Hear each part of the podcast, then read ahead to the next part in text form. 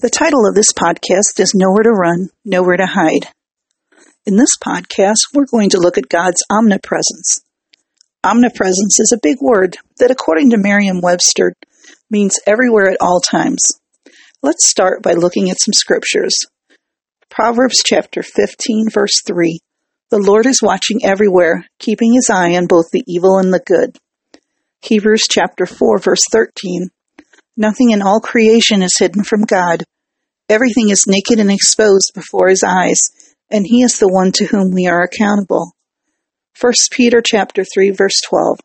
The eyes of the Lord watch over those who do right, and his ears are open to their prayers, but the Lord turns his face against those who do evil. Psalm 139 verse 7. I can never escape from your spirit. I can never get away from your presence. I am reminded of the song Santa Claus is Coming to Town when I think of God's omnipresence, especially the part where the lyrics read, He sees you when you're sleeping. He knows when you're awake. He knows if you've been bad or good, so be good for goodness sake. Santa has all of God's watchful qualities, and God always knows if you've been naughty or nice.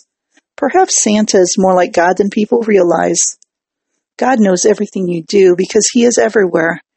And the good Christian who knows he or she has sinned feels guilt because of the knowledge that he or she has sinned.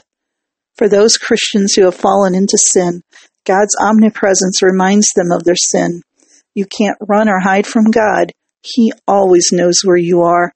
Psalm 121 verse 8. The Lord keeps watch over you as you come and go, both now and forever. But it is also comforting to know that God is everywhere and He watches over you.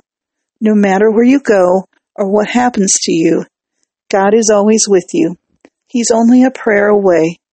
Thank you, Lord, for always being there when you need you. Thanks for listening.